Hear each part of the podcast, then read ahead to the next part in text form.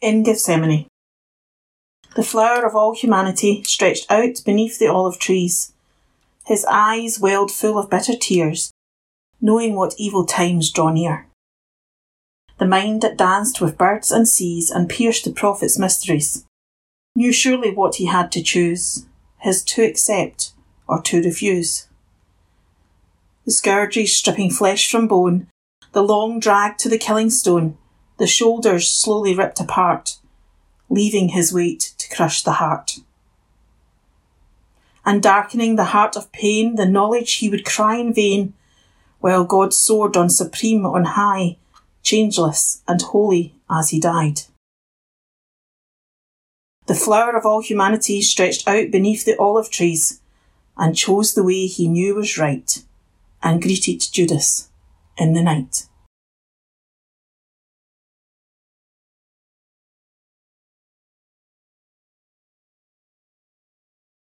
Our readings tonight are taken from John chapter 18 and 19. Jesus, having prayed this prayer, left with his disciples and crossed over the brook Kidron at a place where there was a garden. He and his disciples entered it. Judas, his betrayer, knew the place because Jesus and his disciples went there often. So Judas led the way to the garden, and the Roman soldiers and police sent by the high priests and the Pharisees followed. They arrived there with lanterns and torches and swords. Jesus, knowing by now everything that was imploding on him, went out and met them. He said, Who are you looking for? They answered, Jesus the Nazarene. He said, That's me. The soldiers recoiled, totally taken aback. Judas, his betrayer, stood out like a sore thumb. Jesus asked again, who are you looking for? They answered, Jesus the Nazarene. I told you, said Jesus, that's me, I'm the one. So if it's me you're after, let these others go. This validated the words in his prayer, I didn't lose one of those who you gave. Just then, Simon Peter, who was carrying a sword, pulled it from its sheath and struck the chief priest's servant, cutting off his right ear. Malchus was the servant's name. Jesus ordered Peter, Put back your sword. Do you think for a minute I'm not going to drink this cup the Father gave me? Then the Roman soldiers, under their commander, joined by the Jewish police, seized Jesus and tied him up. They took him first to Annas, father in law of Caiaphas. Caiaphas was the chief priest that year. It was Caiaphas who had advised the Jews that it was to their advantage that one man die for the people.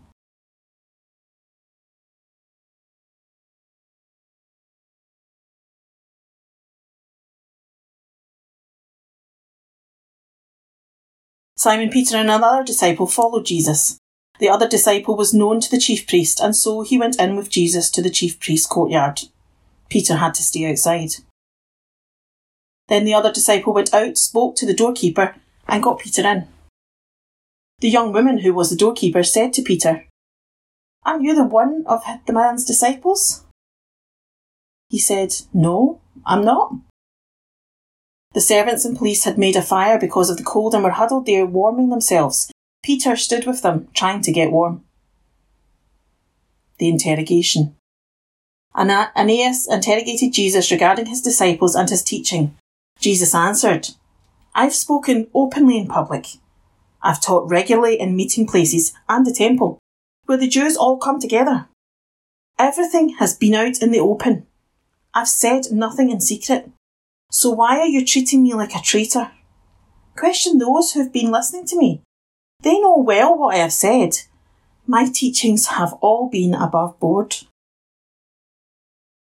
When he said this, one of the policemen standing there slapped Jesus across the face, saying, How dare you speak to the chief priest like that? Jesus replied, If I've said something wrong, prove it. But if I've spoken the plain truth, why this slapping around? Then Annas sent him, t- still tied up, to the chief priest Caiaphas. Meanwhile, Simon Peter was back at the fire, still trying to get warm. The others there said to him, Aren't you one of his disciples? He denied it. Not me. One of the chief priest's servants, a relative of the man whose ear Peter had cut off, said, Didn't I see you in the garden with him? Again, Peter denied it.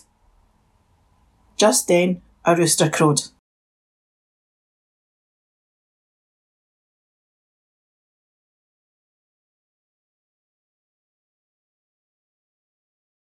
They led Jesus then from Caiaphas to the Roman governor's palace. It was early morning.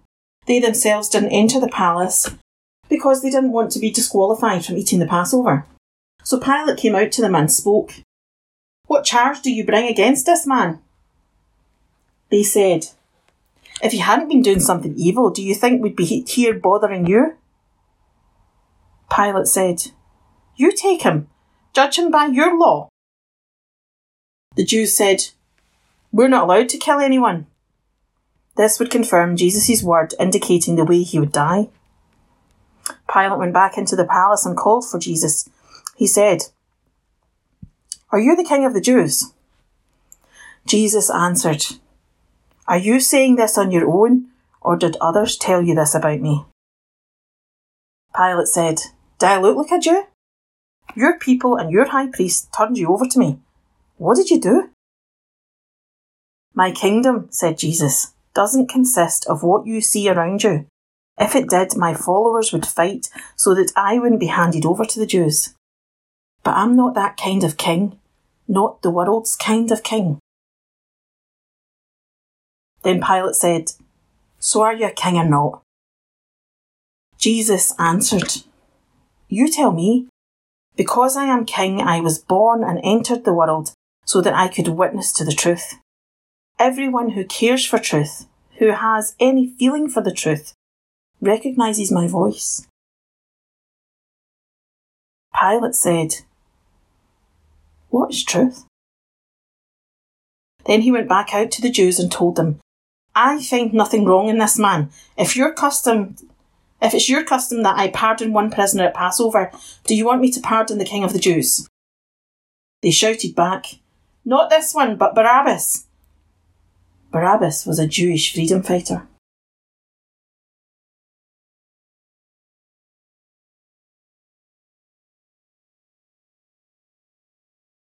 So Pilate took Jesus and had him whipped. The soldiers, having braided a crown from thorns, set it on his head, threw a purple robe over him, and approached him with, Hail, King of the Jews! Then they greeted him with slaps in the face. Pilate went back out again and said to them, I present him to you, but I want you to know that I do not find him guilty of any crime. Just then Jesus came out wearing the thorn crown and purple robe. Pilate announced, Here he is, the man. When the high priests and police saw him, they shouted in a frenzy, Crucify, crucify! Pilate told them, You take him. You crucify him. I find nothing wrong with him. The Jews answered, We have a law, and by that law he must die because he claimed to be the Son of God. When Pilate heard this, he became even more scared. He went back into the palace and said to Jesus, Where did you come from? Jesus gave no answer. Pilate said, You won't talk. Don't you know that I have the authority to pardon you and the authority to crucify you. Jesus said, You haven't a shred of authority over me except what has been given you from heaven. That's why the one who betrayed me to you has committed a far greater fault. At this, Pilate tried his best to pardon him, but the Jews shouted him down. If you pardon this man, you're no friend of Caesar's. Anyone setting himself up as king defies Caesar. When Pilate heard those words, he led Jesus outside. He sat down at the judgment seat in the area designated Stone Court, in Hebrew, Gabbatha. It was the preparation day for Passover. The hour was noon. Pilate said to the Jews, Here is your king. They shouted back, Kill him! Kill him! Crucify him! Pilate said, I am to crucify your king. The high priest answered, We have no king except Caesar. Pilate caved in to their demand. He turned him over to be crucified.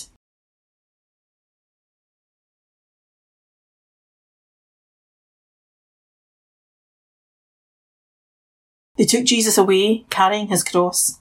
Jesus went out to the place called Skull Hill. The name in Hebrew is Golgotha, where they crucified him, and with him two others, one on each side, Jesus in the middle. Pilate wrote a sign and had it placed on the cross. It read, Jesus the Nazarene, the King of the Jews. Many of the Jews read the sign because the place where Jesus was crucified was right next to the city. It was written in Hebrew, Latin, and Greek. The Jewish high priests objected. Don't write, they said to Pilate, the King of the Jews. Make it, this man said, I am the King of the Jews.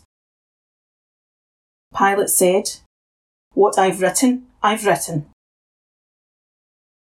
When they crucified him, the Roman soldiers took his clothes and divided them up four ways, to each soldier a fourth. But his robe was seamless, a single piece of weaving. So they said to each other, Let's not tear it up, let's throw dice to see who gets it. This confirmed the scripture that said, They divided up my clothes among them and threw dice for my coat. The soldiers validated the scriptures. While the soldiers were looking after themselves, Jesus' mother, his aunt, Mary the wife of Clopas, and Mary Magdalene stood at the foot of the cross. Jesus saw his mother and the disciple he loved standing near her. He said to his mother, Woman, here is your son. Then to the disciple, Here is your mother. From that moment, the disciple accepted her as his own mother. Jesus, seeing that everything had been completed so that the scripture record might also be complete, then he said, I'm thirsty. A jug of sour wine was standing by. Someone put a sponge soaked with the wine on a javelin and lifted it to his mouth. After he took the wine, Jesus said, It's done. Complete. Bowing his head, he offered up his spirit.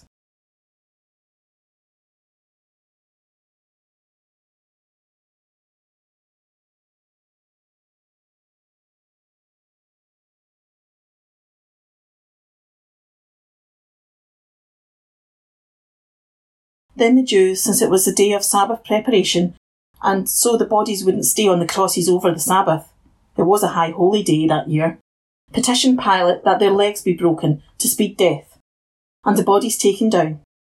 So the soldiers came and broke the legs of the first man crucified with Jesus, and then the other. When they got to Jesus, they saw that he was already dead, so they didn't break his legs.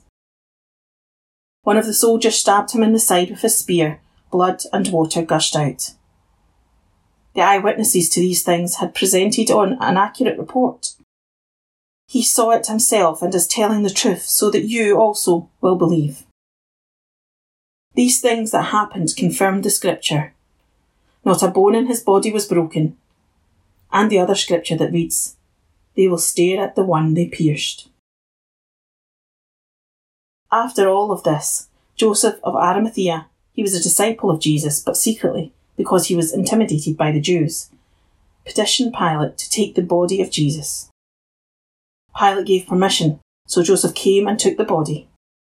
Nicodemus, who had first come to Jesus at night, came now in broad daylight carrying a mixture of myrrh and aloes, about seventy-five pounds. They took Jesus' body and, following the Jewish burial custom, wrapped it in linen with the spices.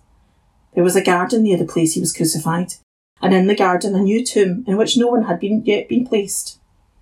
So, because it was Sabbath preparation for the Jews, and the tomb was convenient, they placed Jesus in it.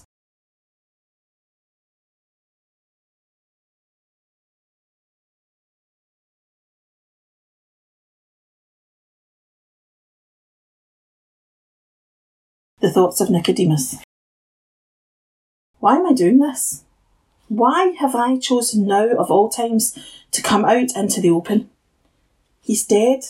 His real friends have deserted him. And who is left? Me, Joseph, and a few women.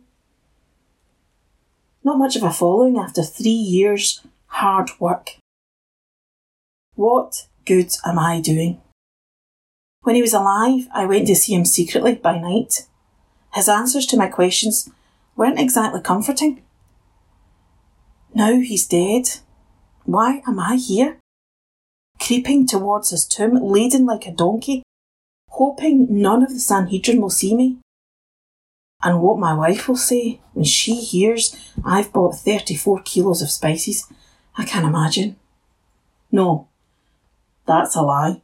I can imagine it very well.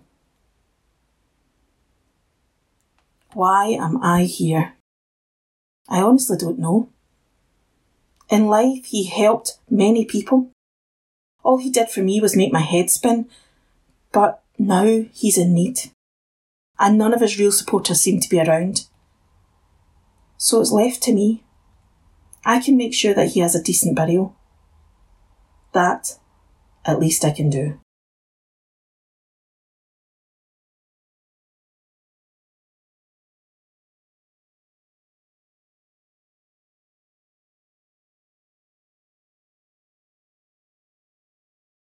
Do not hurry away from the cross. Linger near, to survey, to stand, to ponder our Saviour's suffering and death. Consider carefully and well the preciousness of his sacrifice for you, the greatness of his mercy towards you. Then depart from Golgotha confidently, knowing that the Spirit will keep you in your crucified Saviour's strong embrace and prompt you to trust and obey him always. And the God of peace go with you all. Amen.